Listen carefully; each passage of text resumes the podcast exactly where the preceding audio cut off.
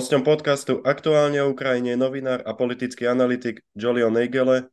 Vítajte medzi nami. Dobrý deň. Ako vnímal 13-ročný chlapec z New Yorku v roku 1968 Pražskú jar a následne augustové udalosti v Československu?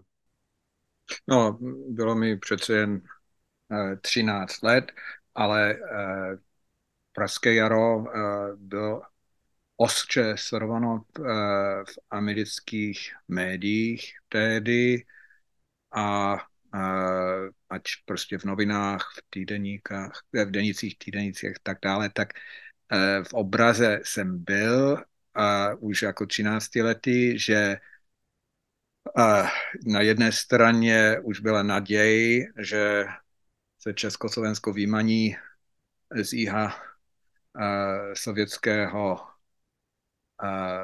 bezbarevného impéria, a, a nebo alespoň prostě, že se tam liberalizuje a, a že Češi a Slováci najdou uh, svoje uh, demokratické kořeny předválečné.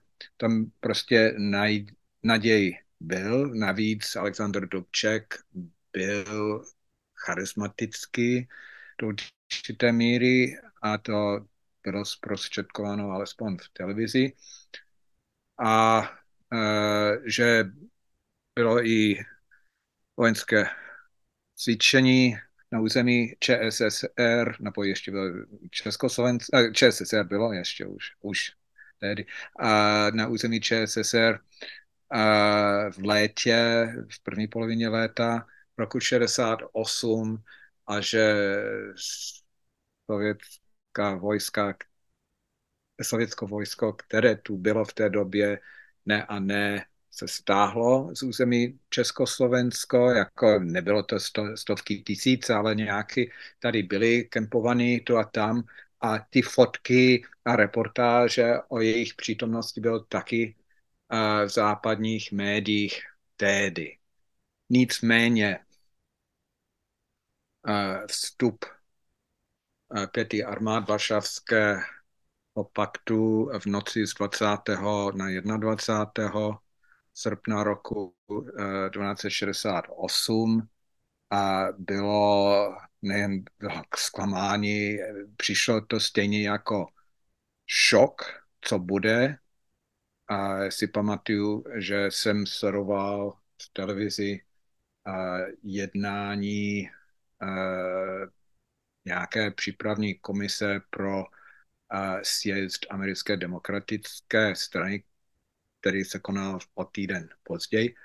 A právě promluvil minister zahraniční USA Dean Rusk, když byl přerušen, někdo mu dal kus papíru a on oznámil, že pro Sověty jsou v Československu jako vojsko a že musí se podívat, o, o co jde a odešel tak to bylo prostě pr- pro mě první zmínka, to bylo odpoledne 20. místního času kolem 17 hodin. A e, tak jsem sledoval ten děj přes rozhlas a televizi. Byli jsme na, na chatě v Connecticutu, tak e, New York Times byl vyprodáno v nejbližší e, tabáku pět mil odtud a už ráno, tak jsem byl bez, bez uh, novin pár dnů, než se situace normalizovala. A mám příbuzní v západním, nebo měl jsem tehdy uh, příbuzní v západním Německu, ve východním Bavorsku na hranici s Rakouskem a oni měli strach. Mě poté řekli, že už začali balit, co kdyby sovětské vojsko přestoupil hranici do Rakouska, případně do západního Německa. No, a ta situace byl pod, byla pod lupou novinářů ještě dlouho a e, i samozřejmě Palachiáda, i e, e, poslání Alexandra Dubčaka do uh, určitého exilu do Ankary jako velvyslanec uh, v Turecku. To ovšem netrvalo ani 12 měsíců a už kolem 22. 23. 24. června roku 70 byl odvolán. A já jsem pak navštívil poprvé jako 18 letý turista Československo uh, v roce, v létě roku uh, 73. A dneska poprvé po 50 letech jsem se podíval na svůj deník ze své první návštěvy, ovšem spačeno 18. Uh, letým klukem naivním a jsem soustředil na cení jídla a co bylo v nabídce a na přítomnost uh, údajných vojáků bez uh, insigní jako takzvaný uh, malý uh, zelení muži. To bylo v Praze a mně nebylo jasný, protože jsem je neslyšel slyšet, uh, já jsem je neslyšel uh, mluvit, jestli byli uh, sovětští či, či místní. Ukázalo se, že byli z Československého ministerstva vnitra, byli uh, z vojska ministerstva vnitra. A to bylo na Strahově. A já jsem právě v Praze byl k tému výročí, pátému výročí invaze a přítomnost uh, policie vojáků byla cititelná, viditelná. Uh, měli zhruba 100 vojenských či polovojenských vozidel zaparkovaní uh, mezi strahovskými koleji a vyjížděli nejednou po Praze kolem 20. 21. aby bylo všem jasný, aby se nesnažili dělat nějaký, nějaké demonstrace. Jinak, jak jsem poznamenal v té době, druhý jazyk, alespoň v Praze, eh, pro komunikaci se cizinci byla ještě Němčina, nikoliv ruština. Kdekoliv, když jsem neměl rady, jsem mohl komunikovat německy, anglicky velmi zřídka. Ten svět pak nás postupně se změnil. Ten zájem pochopitelně ze strany západu uh, zůstal. Vyšla různé publikace už na podzim. Vyšla knížka v Americe, zna, tuším od britského novináře, který měl titul znásilnění Československa. Ty byly takové novinářské zprávy. Pak celá řada, já mám tady několik těch knih v prvních letech po invazi, ovšem to nejhorší ze Sovětského svazu k událostem v Československu fakta, dokumenty, svědectví tisku a určitých svědků za pět korun. A to bylo ve světě, světových jazycích a to by mohlo vycházet dneska jenom přepsaním uh, slovo Československo s Ukrajinou a ty argumenty jsou absolutně do dnes. Pak uh, česká černá kniha, ty jsou dokumenty z pražského, z, z invaze, z okupace, přeloženy do angličtiny, paměti Zdenka Mlináře v angličtině, který vydal můj strýc, který byl vydavatelem v Londýně. Mraz přichází z Kremlu. Dokumenty z Pražského jara, přeložený do angličtiny, Kresy za svobodu Československa, ze Švýcar, eh, z Rakouska soudruhu, eh, soudruh agresor, z Itálie i Giorni di Praga, to jsou samé fotky z invaze, a pak uh, uh, eseje uh, ze Švýcarska, srpen 68, Československo, a to jsou jak od uh, Čechoslováku, tak od Čechoslováku, tak od uh, Němců eseje a uh, tady Vaculík, historik, německý historik Goleman, uh, Willy Brandt, Pavel Kohout a tak dále. Popis prostě reakci po, uh, po invazi a jak to, a co má dělat Německo a, a Západ všeobecně. Tak to byla ta okamžitá nebo ta následná reakce v dalších měsících a letech po invazi. Bylo vidět, byl jsem ta, tady k desátému výročí i v Bratislavě, no tak byla posílená, posílené hlídky vojenské policie třeba na, na hlavné uh, stanici v Bratislavě a uh, ve Vlacích a tak dále. Prostě ta nervozita převládla, ale nebyla tak cititelná jako k pátému výročí. Skutečně, kromě, kromě nějaké uh, prohlášení uh, ať od Dubčeka nebo od jiných činitelů, kteří byli následně vyloučeni ze strany, kteří pak psali ese nebo prohlášení v během 70. let, prostě bylo relativně ticho. A až v druhé polovině 80. let prostě bylo, no kromě charty, 77 pochopitelně, prostě začalo být uh, silnější uh, reakce třeba uh, k, uh, k 20. výročí uh, invaze, jako ještě předtím v březnu byla ta, ta světková manifestácia v Bratislavě na, na Vězdoslavovém náměstí, ale to nebylo přímo spojeno, uh, spojená s invazí, ale pak ta první uh, velká demonstrace byla v Praze až několik měsíců po Bratislavě v srpnu a v podstatě byly dvě demonstrace 20. která probíhala bez vměšování, alespoň bez, bez uh, násilí ze strany bezpečnostních orgánů a pak jedna, a to byl menší na Václavském náměstí a pak větší demonstrace druhý den, když z Ameriky a Svobodná Evropa vysala zpráva, že byla mírná demonstrace na Václavském náměstí, tak druhý, druhý den přišlo daleko víc lidí a to končilo bohužel uh, násilně uh, s násilím na národní třídě, na, na nábřeží před kavárnou Slávy od večer.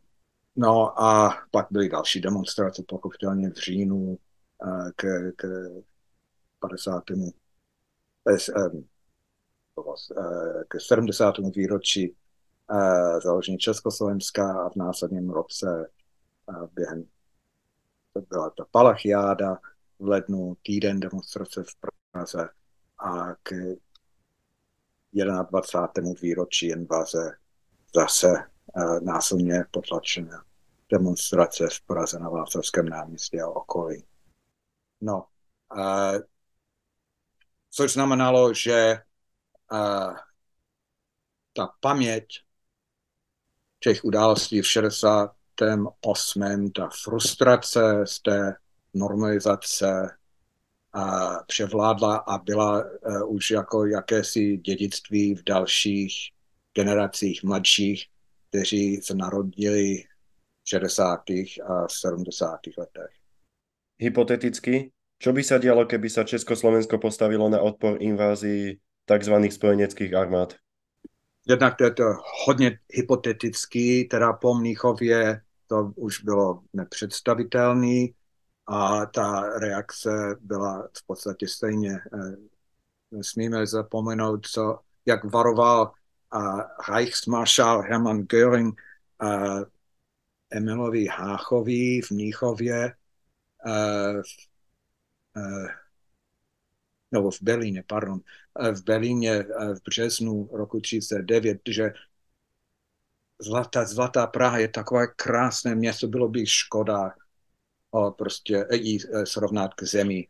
No a Brežněv použil prostě podobné argumenty, když mluvil několik dnů před invazí s Dubčekem po telefonu, že uh, na něm to není, ale že ša, že Šáňo musíš pochopit, že, že ty vojen, vojenští lídři a další soudruzi ve vedení prostě nemohou dál, uh, ne, nemá nad ním kontrolu a, a musíš pochopit a něco dělat, jinak Bůh ví, co bude a tak dále. Což je taky argument, že, že, že Dobřek musel tušit, uh, jaká hrozba nastala. A nicméně nemyslím si, že to by bylo reálný. Jednak Československá socialistická republika v roce 68 nebyla suverénní stát a tak eh, bylo, byla v t, eh, součást eh, jednak Varšavské smlouvy, RV, jednak RVHP a byla tedy jako skutečné svobodné rozhodnutí vedení nemohli už, ne, nebyli, no, nebyla, neexistovala. Tak, tak kdyby lidé a, začali a, udělat odpor, ať ze strany Československé lidové armády, nebo studenti, ačkoliv bylo prostě léto a byli na univerzitách, kdyby začali prostě nějak organizovaně bojovat nikoli uh, mírnou pasivitou, tak by byli potlačení sílou. Končilo by to strašně. A představa, že Československo vůbec mohlo se bránit, když je, jeho obrana byla prostě fungovala jako pevná hra socialismu na venek, takzvaně, na, na venek k západu, a nikoliv k východu, či k severu, či k jihu.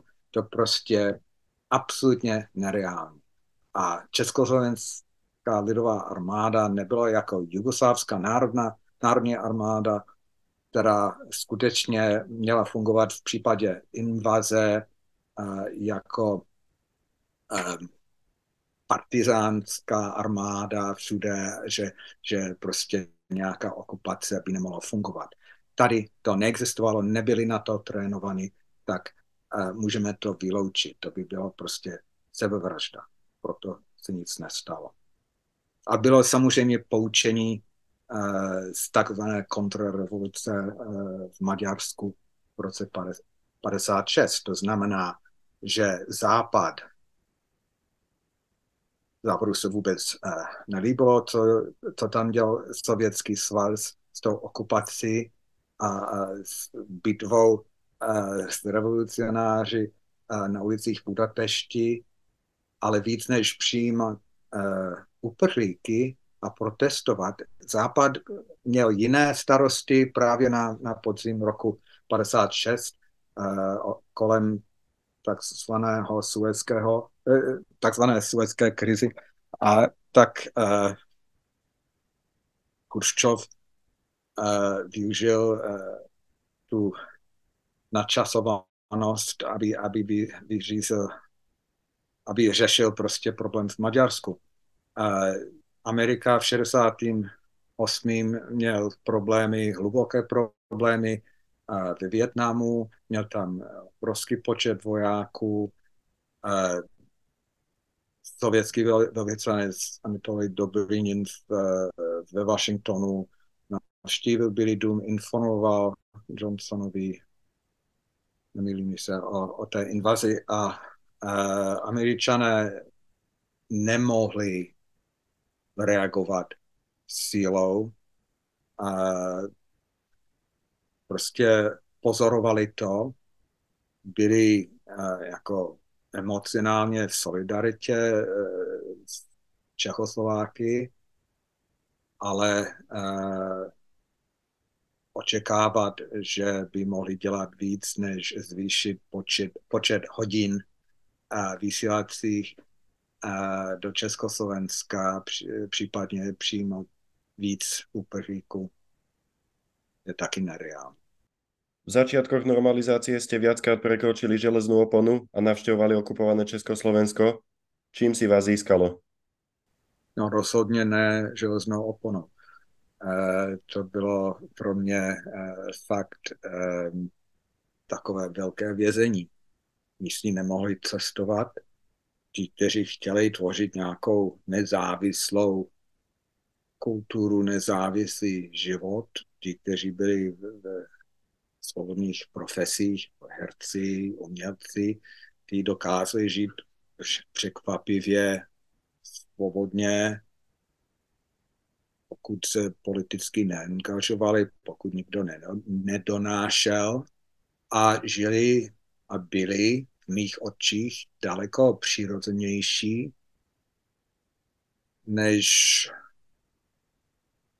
třeba lidé v Rakousku nebo v západním Německu či Spojených státech, tak ta, kdy to, mě takhle to působilo. E, a nemluvím o těch, kteří byli aktivní členové Socialistického svazu mládeže nebo KSČ nebo lidové milici. Já mluvím o lidech z těch z, z kulturní branži, kteří žili nějak paralelně k tomu ofi, eh, paralelně nebo úplně jiné, jinde než ta oficiální linie. Jinak a ta ekonomika byla zvláštní.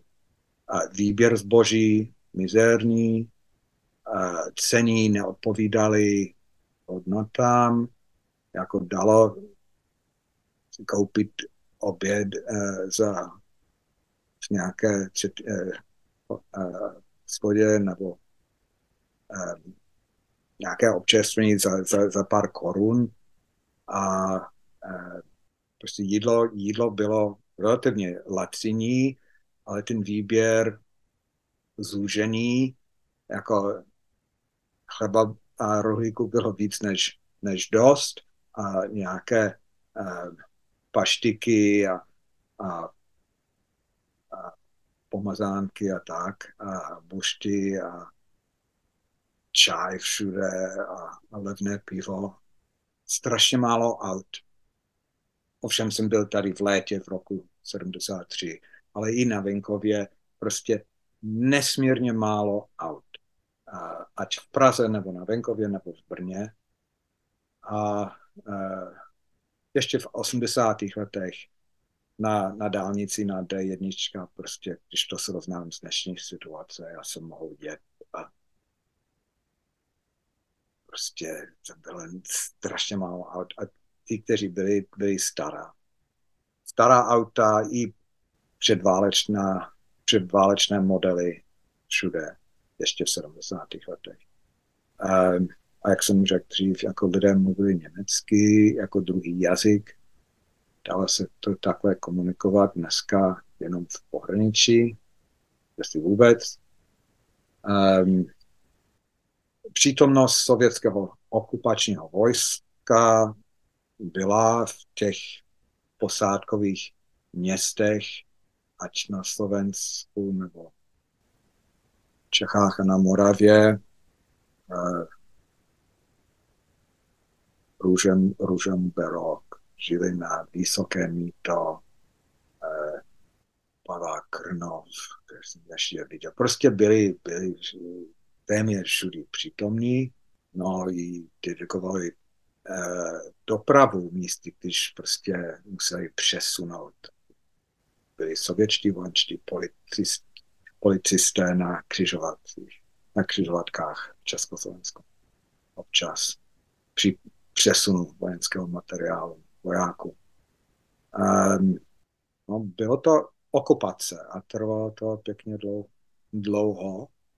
A jako Češi a Slováci dokázali dát najevo svůj souhlas. Si pamatuju, jak jsem stál ve frontě v Praze na hlavním nádraží pro uh, jízdenku a přede mnou byl nějaký sovětský vojenský důstojník.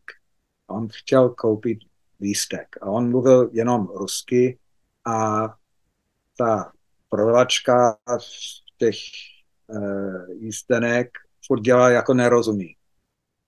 A samozřejmě rozuměla a on furt zopakoval místo, kam chtěl a tak dále. A ona furt nerozumím, nerozumím, možná řekla ne paní Máju, ale prostě to byla ta, ta zdejší pasivi, pasivní rezistence, odpor. Uh, ale nebylo to úplně, úplně běžný, ale a to bylo ještě v 80. letech občas.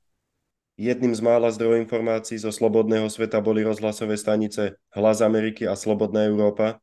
Ako si spomínate na vaše pôsobenie v nich?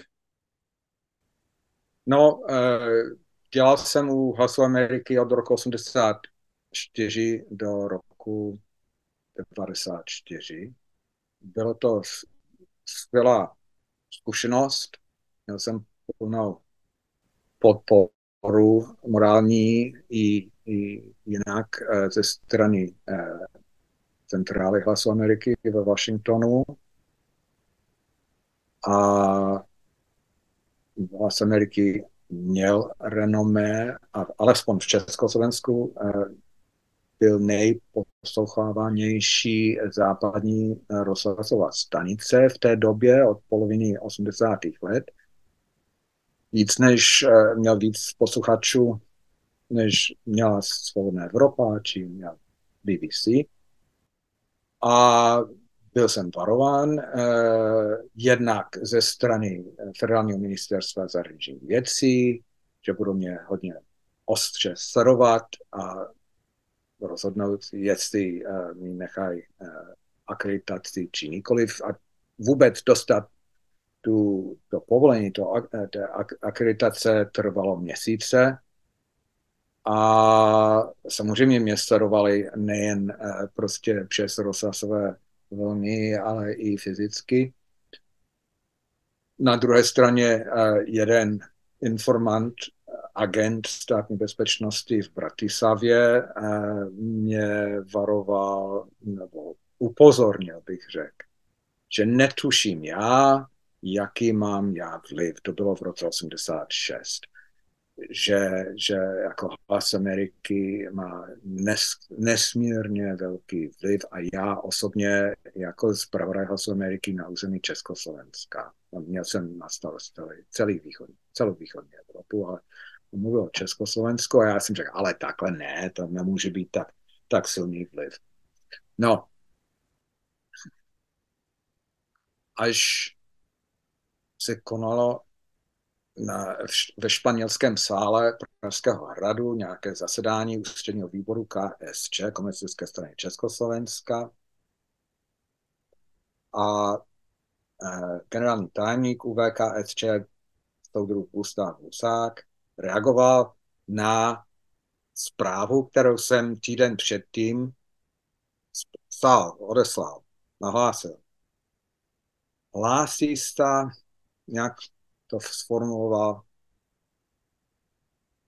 že mám strach ze slova so, eh, socialist, eh, ze strach, že mám strach eh, ze slova reforma. Já jsem psal komentář nějaký, že, že Gustav Husák nepoužil slovo reform, reforma v kladném smyslu slova od roku 69. No a on to oponoval, že strach z toho slova nemá. A já jsem uh, citoval z, uh, ze stranického slovníku, politického slovníku, že reforma je taktický odstup, krok naspět. No a on pak použil v kladném smyslu slova, eh, slovo reforma, já nevím, 10, 15 krát v tom projevu, což jako význam nemá. Ale že to byla reakce na, na komentář uh, z mé strany jsem nebyl pochybu. No, uh, a skutečně postupně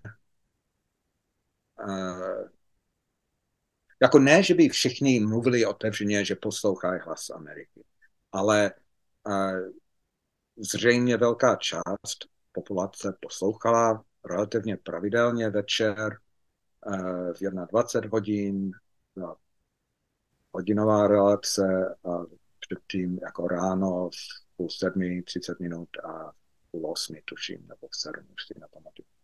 Večer taky půl hodinová relace, ale ta hlavní byla 21 hodin.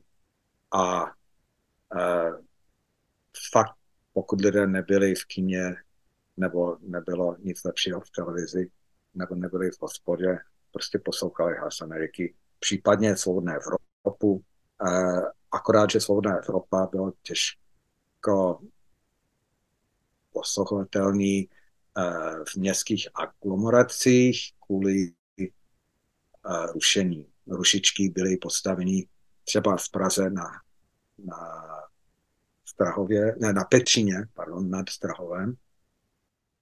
Ale já jsem mohl poslouchat Svobodnou Evropu v autobusu z Brna do Prahy a od Ostravčic až, až do Všechromy, teda 95% té cesty do té jedničce jsem měl jasný signál ze strany Svobodné Evropy. Ale ve městech, bytech, paneláků, vyloučeno, pokud člověk si neudělal takové, takovou krabici zařízení kolem rozhlasového přijímače, aby to dochytil. Hlas Ameriky nebyl uh, rušen uh, ze strany československých uh, rušiček od roku 70, 72 nebo 3, když navštívil tehdejší americký minister zahraničí uh, Rogers uh, Prahu.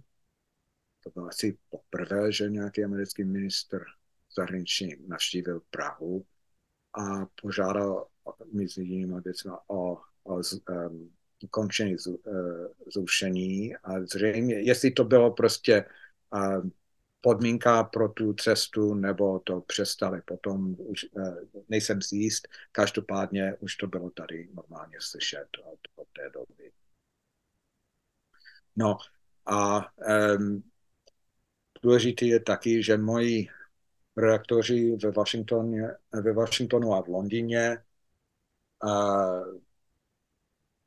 řekli, že chápou, že já v terénu, ať v Praze, Bratislavě, Budapešti, Sofii, Bukurešti, Varšavu, že, že chápu tu situaci líp než oni a nebudou mě navigovat.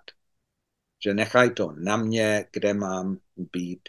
Jako musel jsem navrhnout, že pojedu tam a tam, kvůli čemu, ale málo kdy řekli, hele, tam je BBC, nebo či CNN měl být, uh, tam být taky. To, to opravdu naštěstí nebylo.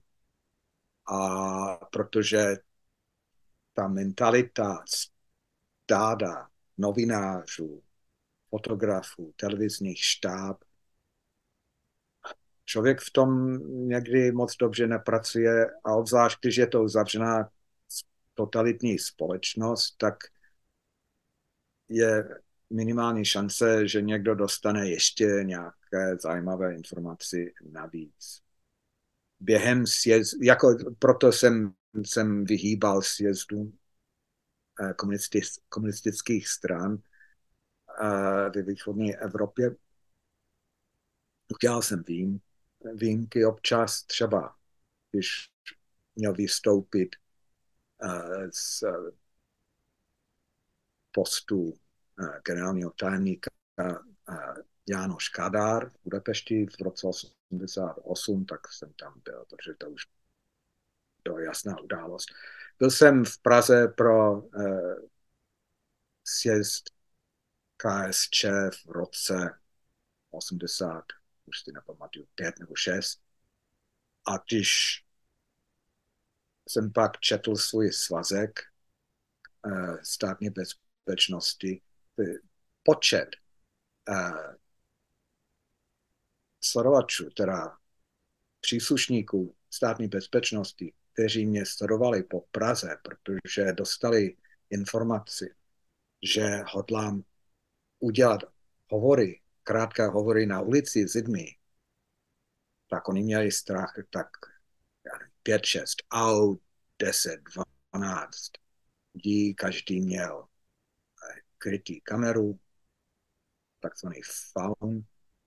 Uh, buď, uh, ne, faun byl, no, měli buď krytý kameru, no, ale taky měli krytý mikrofon, aby mohli chlapy, ženský a tak dále. Tak uh, absolutně k ničemu. Uh,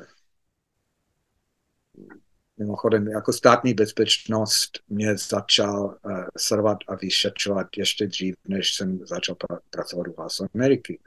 Od roku 81 uh, otevřeli na mě svazek, uh, protože český, německý, ruský, polský mluvící americký novinář, co může být než špion v očích uh, vyšetřovatelů tedejší státní bezpečnosti. No tak po, po půl roce otevřeli na mě signální svazek a podezření spáchání trestný čin podle paragrafu 105 eh, trestního zákona, teda vyzvědáctví, co nese, nesou 4, já nevím, 8 až 12 nebo 15 let vězení, případně trest smrti. A nejdřív řekli, že mají, psali, že mají důkazy a po mém nástupu do Hlasu Ameriky samozřejmě zintenzivnili sledování, použití od poslechu telefonu,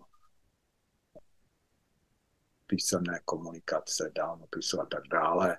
A nakonec musí přiznat začátkem roku 89 po vyšetřování ze strany uh, odbor vyšetřování, že nenašli žádné důkazy po sedmi či osmi letech, že, že důkazy hold podle paragrafu 105 o vyzráči prostě nejsou, ať prostě dávají ten spis do archivu, anebo aby kontrolorka sehnala na mě jiný paragraf.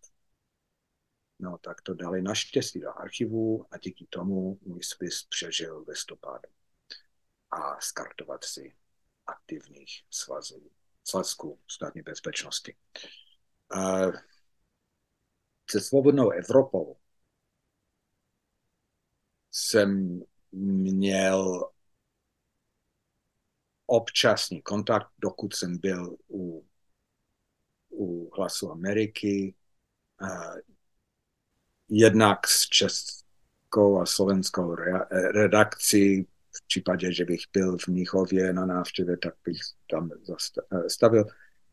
A, a spíš s, jej, s, s reportéry z centrálního zpravodajství, kteří občas uh, se mnou cestu v Budapešti či ve Vídni, když psali třeba o OBSE nebo o jednání o snížení zbraní Vídni.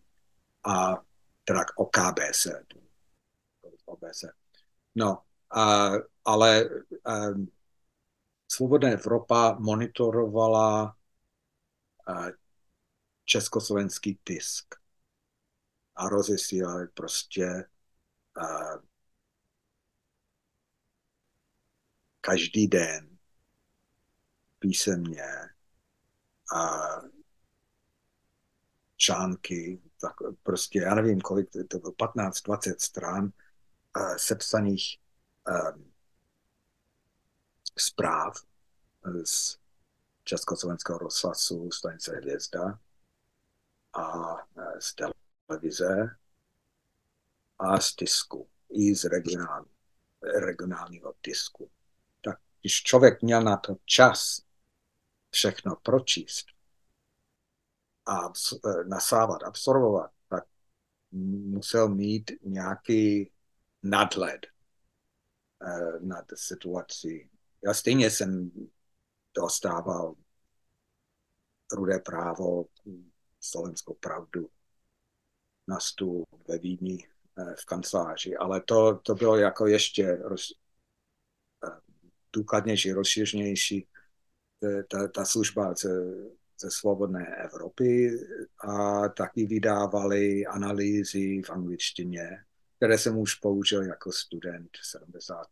letech mě hodně pomáhal rozumět situaci za organizaci tady.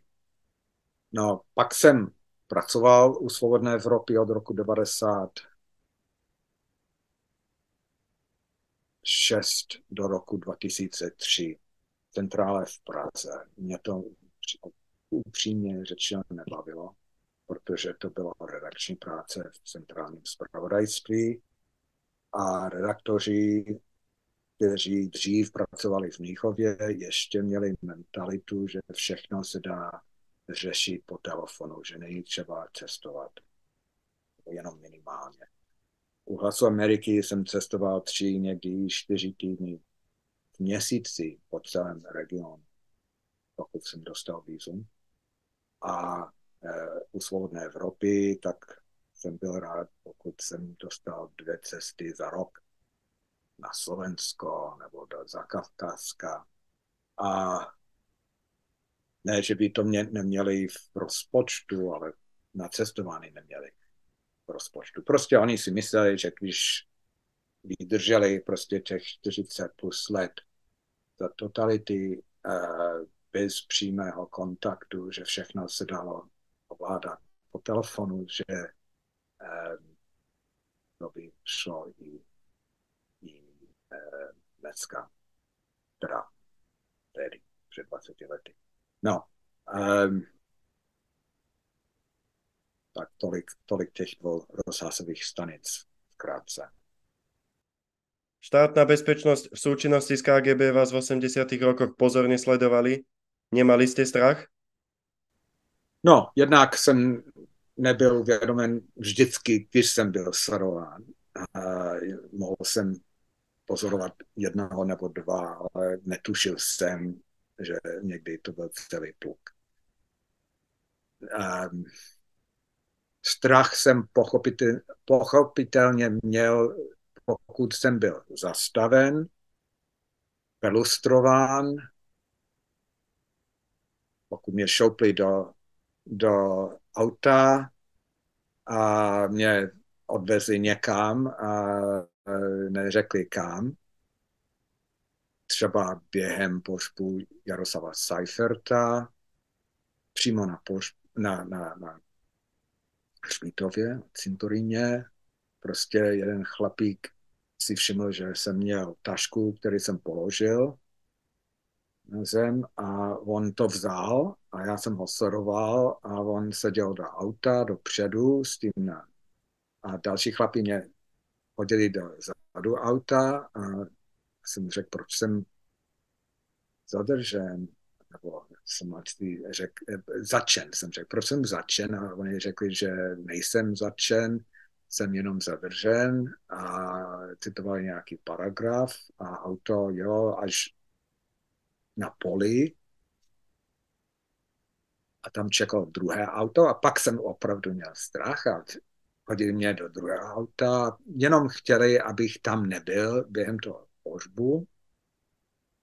No pak eh, po nějaké době eh, jsme zastavili před stanici VB Králupech, kousek severně od Prahy a pak jsem tam čekal nějakou dobu v čekárně policejní stanice a sledoval jsem jak přišli informanty, nebo agenty spíš, eh, z, z pohřbu. Všichni byli oblečeni v černém.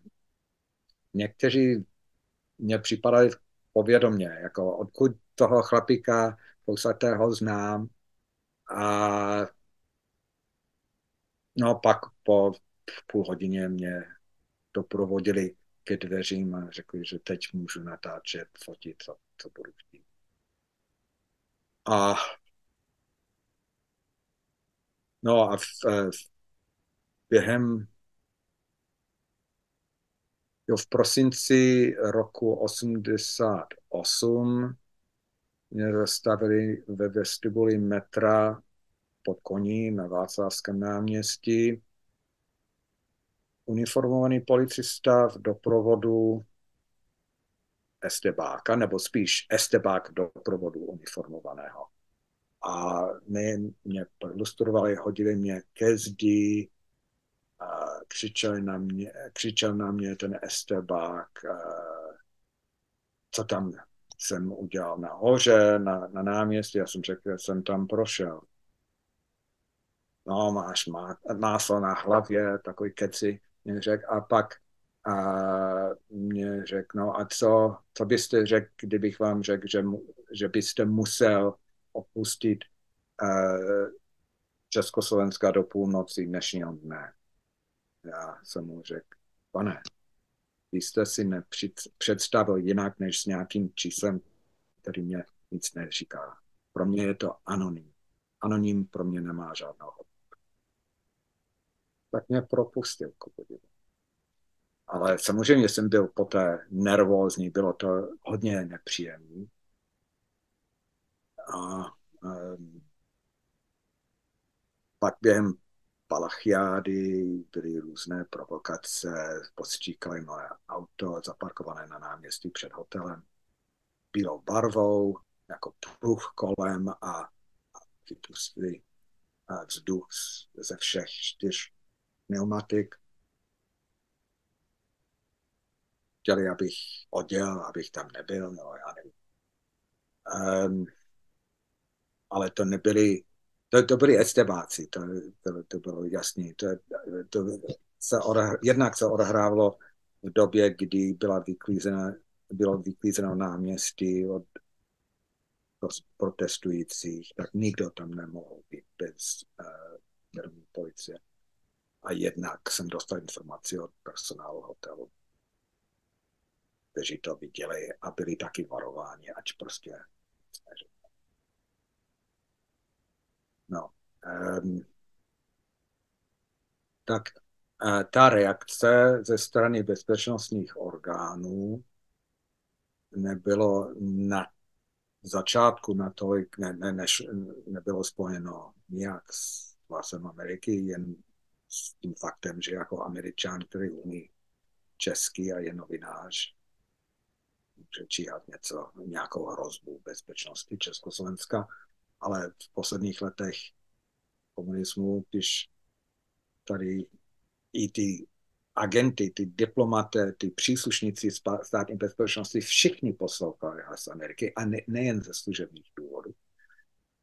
Tak to už bylo něčem jiném, ale nikdo nemohl tušit, kdy to rupne tady definitivně.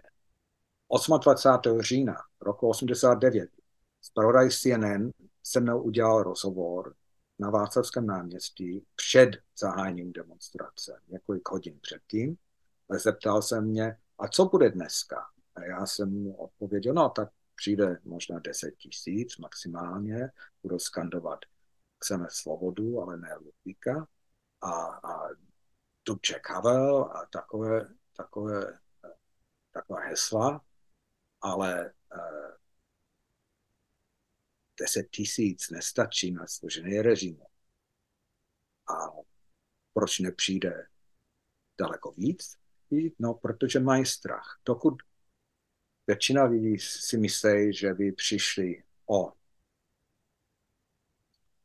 nějaký dekret k nějakému eh, vlastnictví domů, chalupy, že nebo, nebo pas, že nebo, nebudou moci cestovat do zahraničí, teda na západ, že děti nebudou moci chodit eh, do lepších škol nebo na univerzitu, že by přišli o nějaké základní věci svých eh, životů tady, tak proč to risknout?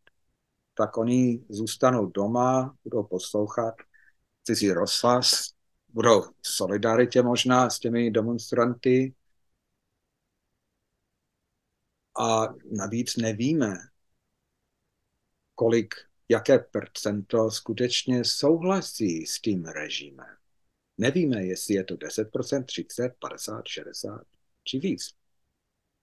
Skutečně jsme nevěděli. Jako postupně bylo jasný, že ten, ta rezistence, ten odpor byl větší druhé polovině 80. let než v začátku 80.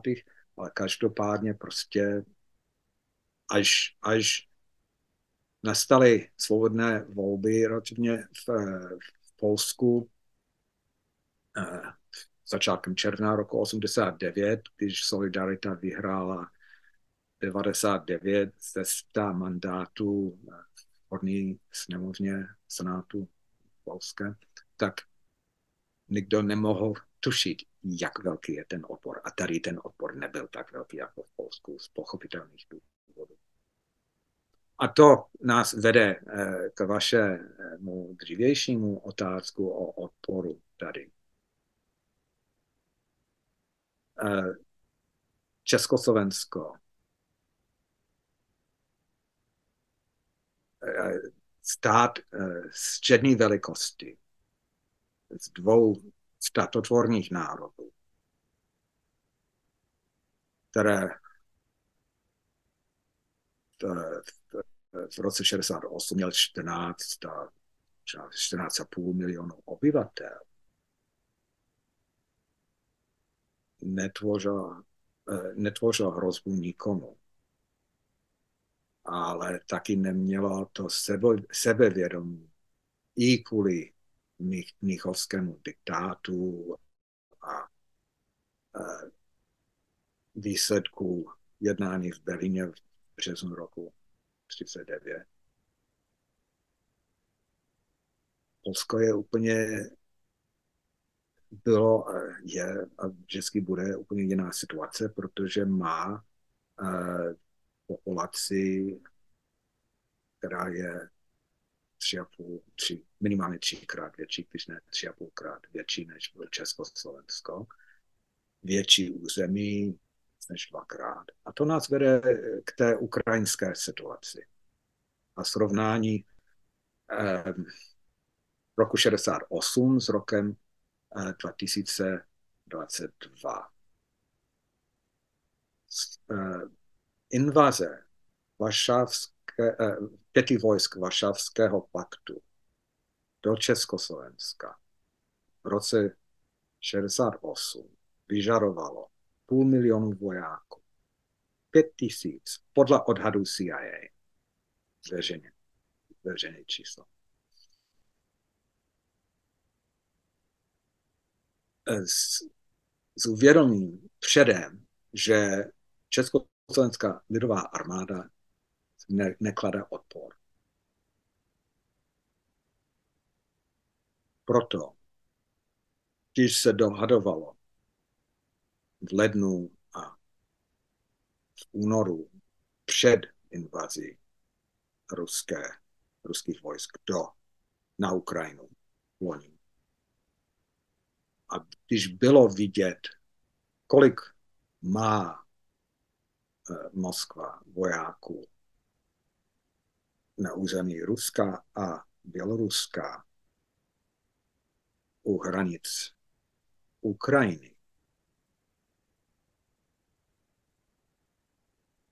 Ukrajina, která je stát uh, s rozlohou uh, dva půlkrát větší, než bylo Československo. Ty ta čísla nemám jasně v hlavě, ale prostě s daleko větší rozlohou, s daleko větší populací tak nějakých 160, 180 tisíc vojáků by vůbec nestačilo. Ani a, a v případě Ukrajina, která byla jasná, že to vojsko reaguje, nebude pasivní, že nějaký plán se dostat maximálně k Dněpru nemusel prostě vůbec být. To mi, mě úplný like ve vojenské strategii bylo jasný před 24. Pak to byla otázka, co vlastně chce Moskva, co si myslí, jako chce jenom Donbass, už má Krym, už má část Donbasu a teď co? Jako dobít Kiev? To je, to je prostě někdo, kdo je mimo reality. To, to by si, si mohl zdát, že a po několika letech um, Porošenka a pak Zelenského úplně jiný styl uh, vedení a uvědomení uh, národní identity na Ukrajině, než bylo uh, v předcházející době uh, masové korup, korumpovanost a poslušnost Moskvy, tak uh, jenom někdo, kdo si nechal okop, oklopit Eh, poradci, kteří jenom krmí šéfovi informace, které chce slyšet, nikoli které by měl slyšet a vědět a uvědomit. Tak prostě to vedlo k tomu pro Moskvu, pro Kreml trapas a tomu utrpení. To je úplně zbytečně loupá, nedomyšlená válka, která nikam nevede a jenom prostě, uh, jako jak se říká, lež má krátké nohy, ale uh, to je stonožec teď. To prostě to bude do nekonečna. V čom sú rovnaké a v čom iné sovětské či ruské invázie do Československa a na Ukrajinu? Prostě ta rozloha ta, eh, na jedné straně, že Ukrajina má větší rozlohu, má daleko víc občanů a e, má úplně jinou geografii a e, klade odpor. Nejen civilní, ale prostě vojenský. A v 68. prostě malá země rozdělena do dvou národů v srdci Evropy, eh, obklopen eh, daními eh, spojenci, teda NDR, PLR, NLR, SSSR, tak to bylo snadné, snadná kořist a ČSLA, teda Československá lidová armáda, byla trénována jako chránit západní hranici, nikoli v východní, severní či jižní. Tak prostě žádné překvapení. To, to, to šlo hladce, relativně. V 68. pro Sověty, jako byl samozřejmě eh, opovržený ze strany západu, to znamenalo v podstatě konec nějakých nacistických ideálů v západní Evropě, erokomunismu a tak dále, to konec. A e,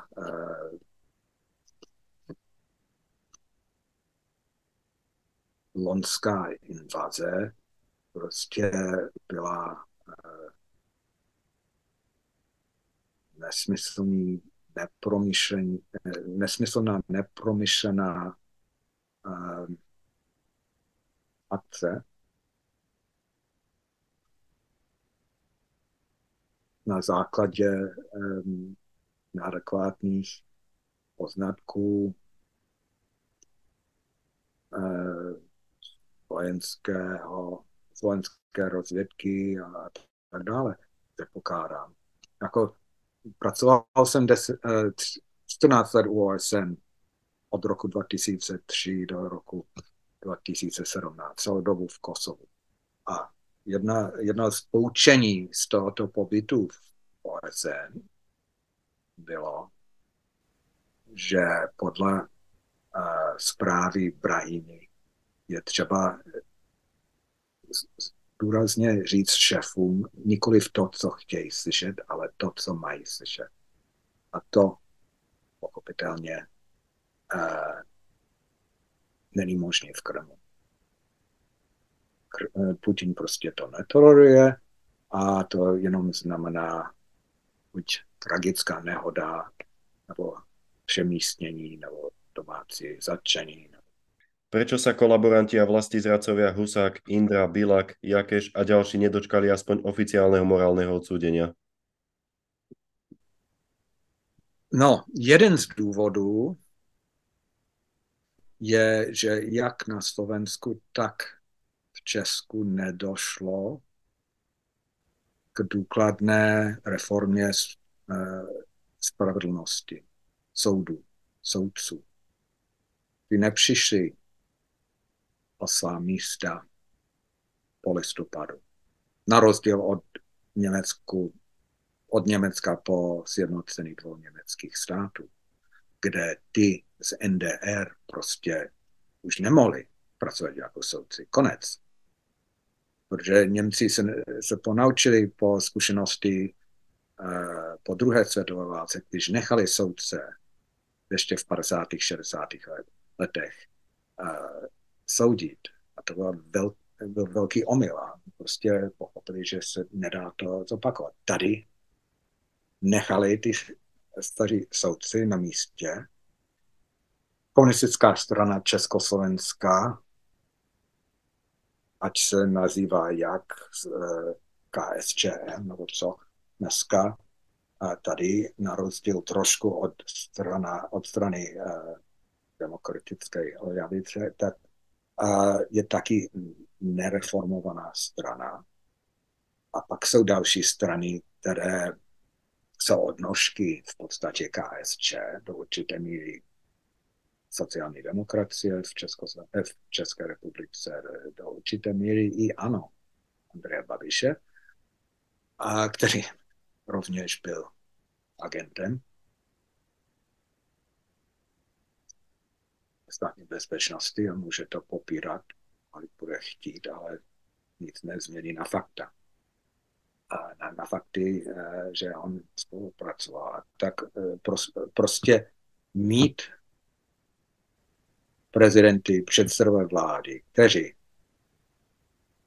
v té době mají, měli úzké kontakty s Moskvou a s Pekingem, ať Václav Klaus, či, či uh, Miloš Zeman, či Andrej Babiš, no tak nemůžeme být překvapení, že máme takový marazmus. Uh, no, Marian Čalfa, jako nechali to, byla nějaká dohoda, uh, aby, aby Havel byl zvolen prezidentem Československé socialistické republiky v eh, koncem eh, prosince roku 89. A místo toho, aby vyhodili ty komunisty z federálního shromáždění, dělají to všechno velmi rychle eh, a nedůkladně. No tak a nechali, nechali STB startovat aktivní svazky ve velkém tak dodnes nejsou jistoty.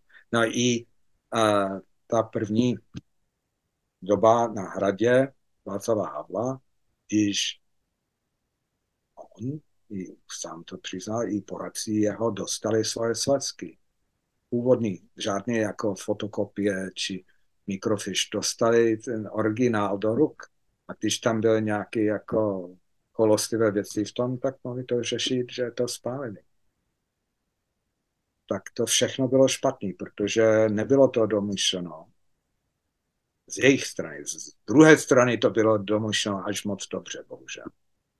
Ale ze strany uh, disentu, která, eh, který se najednou našel v, u moci, zkušenost neměli a radu ze strany západu ani moc nechtěli v této oblasti.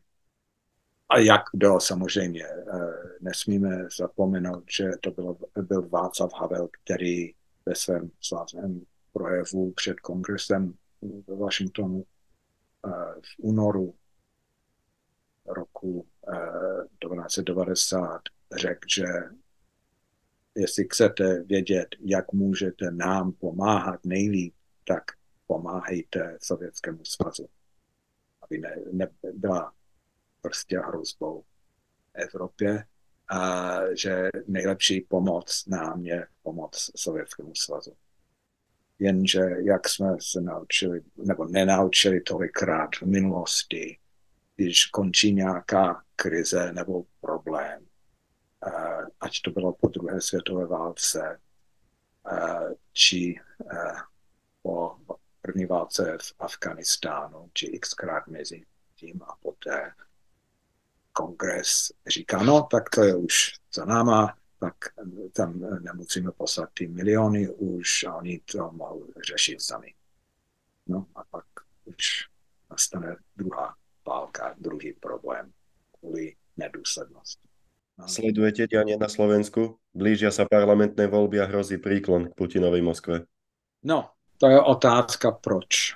Je to hostejnost, je to nezájem, je to ignorance, je to přesvědčení, že skutečně za socialismu bylo líp, je to barvoslepost, že nějak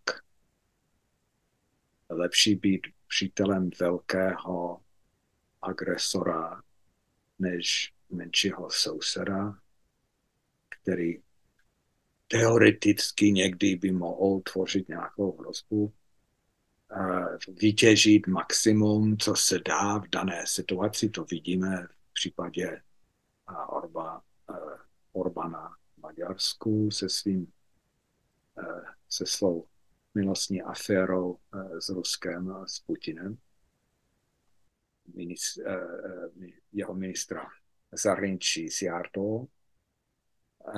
Prostě i, i Polsko, která sice je na straně Ukrajiny, ale e, hraje takové e, nebezpečné hry ohledně sou, soudnictví, nezávislosti soudnictví.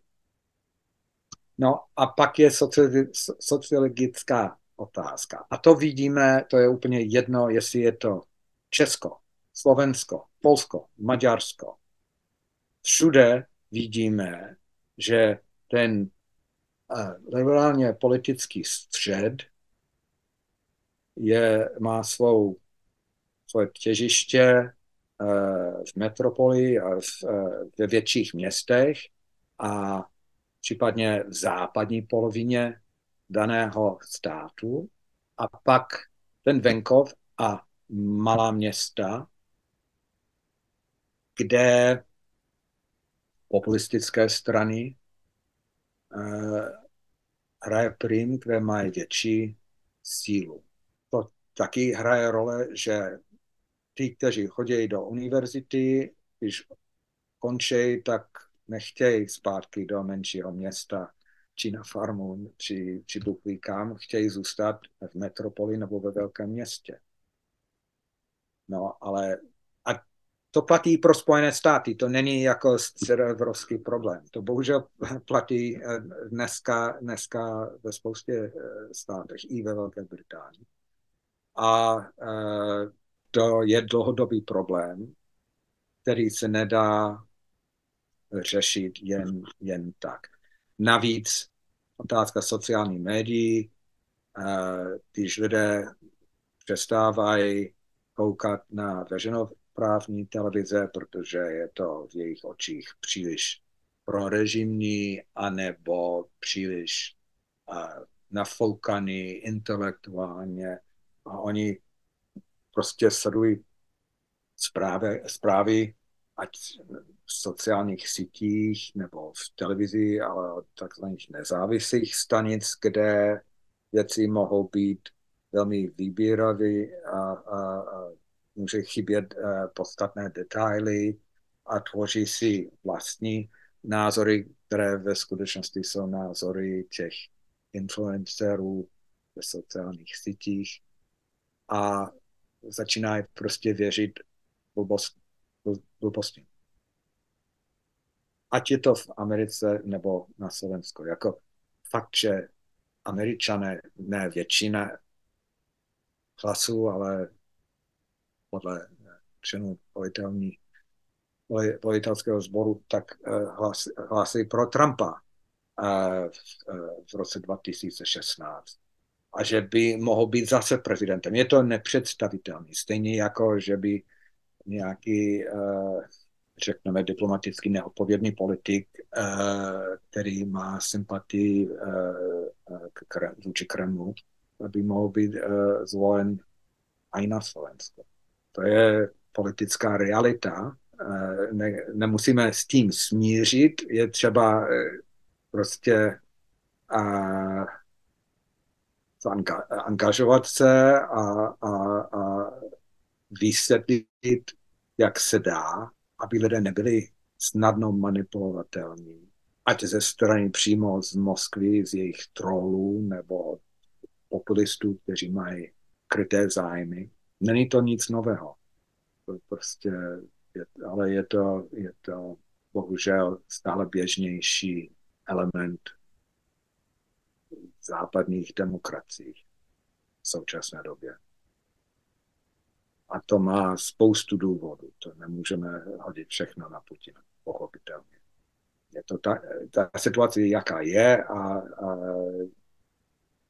lidé by měli být v pozoru, jak, jsou, jak snadné jsou uh, manipulovatelné.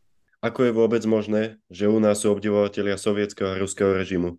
Zabudli na august 1968 a to, čo sa dialo potom? Trpia štokholským syndromom? to si nemyslím, že je to tak jednoduchý. Uh, podívejte se. Invaze se konala před 55 lety. A co se konala 55 let před invazí? To ještě bylo před první světovou válkou. To byla balkánsk, druhá balkánská válka. Narodil se Richard Nixon, narodil se uh, můj profesor politologii Ivo Ducháček v roce 1913. No tak uh, svět se hodně změnila od té doby a je nová, nová generace, které nemusí úplně komunikovat mezi sebou. A kolik je už ještě pamětníků, pamětníků eh, z druhé světové války. Stále méně a méně. A stále méně a méně eh, z roku 68 nebo z roku 89 9 eh, z těch činitelů. A když mládež nemá zájem, nestuduje. Já jsem se zabýval jako student sovětskou zahraniční politikou a, a americkou zahraniční politikou. Ale když člověk to nestuduje a nečte hodně, i, i biografie, autobiografie z té doby, ať od novinářů či činitelů politiku, necituje do té situaci, nechápe, že demokracie je křehká a veřejnost se dá snadno manipulovat, jak se stalo tolikrát v minulosti, tak jsme odsouzeni zopakovat ty chyby minulosti. Někdo může mít naivní představy ohledně Putinovy, Putinově politiky a to vidíme i mezi předními politiky v západní Evropě i ve Spojených státech, že jsou ti, kteří prostě jsou obdivovatelé Putina. Jestli skutečně jsou, nebo oni si myslí, že mohou tím pádem těžit uh, z nějaké černé díry veřejnosti, kde lidé nejsou úplně uvědomí, jakou hrozbu tvoří ruská, současná ruská politika. To vždycky bylo problém a bude. Jo, tak stačí koukat na dnešní eh, současný film Oppenheimer a, a, a chápat, jak byl spatřen komunistické ideály v Americe v 30. letech jak to bylo překruceno v 50. letech. Já si pamatuju jako 13 lety, 14, 15 lety uh, chápec ve škole, že jsem psal esej od Alexandru Dubčekovi, může být komunista, existuje, může být komunista dobrý komunista. Existuje jako fenomen dobrého komunista, když my jako američané byli vychovaní, že jako komunismus je zlý. Jako jestli komunismus je zlý, byl Alexander Dubček taky zlý a já jsem se snažil prostě to, to trošku eh, zpracovat. No všechno samozřejmě relativní a, a, eh, to mě trvalo hodně dlouho chápat, jak komunismus, tak eh, co je komunistický a co je ruský. A postupně jsem pochopil, že to nejsou identicky, stejně jako, že ano, byli lepší komunisty, nebyli eh, všichni vyšetřovatelé státní bezpečnosti a katy a tak, a, ale že by byli kariérní komunisti a byli jako milí, schopní, slušní, no, tak to málo. Ale Dubček byl zvláštní kapitola eh, sám pro sebe.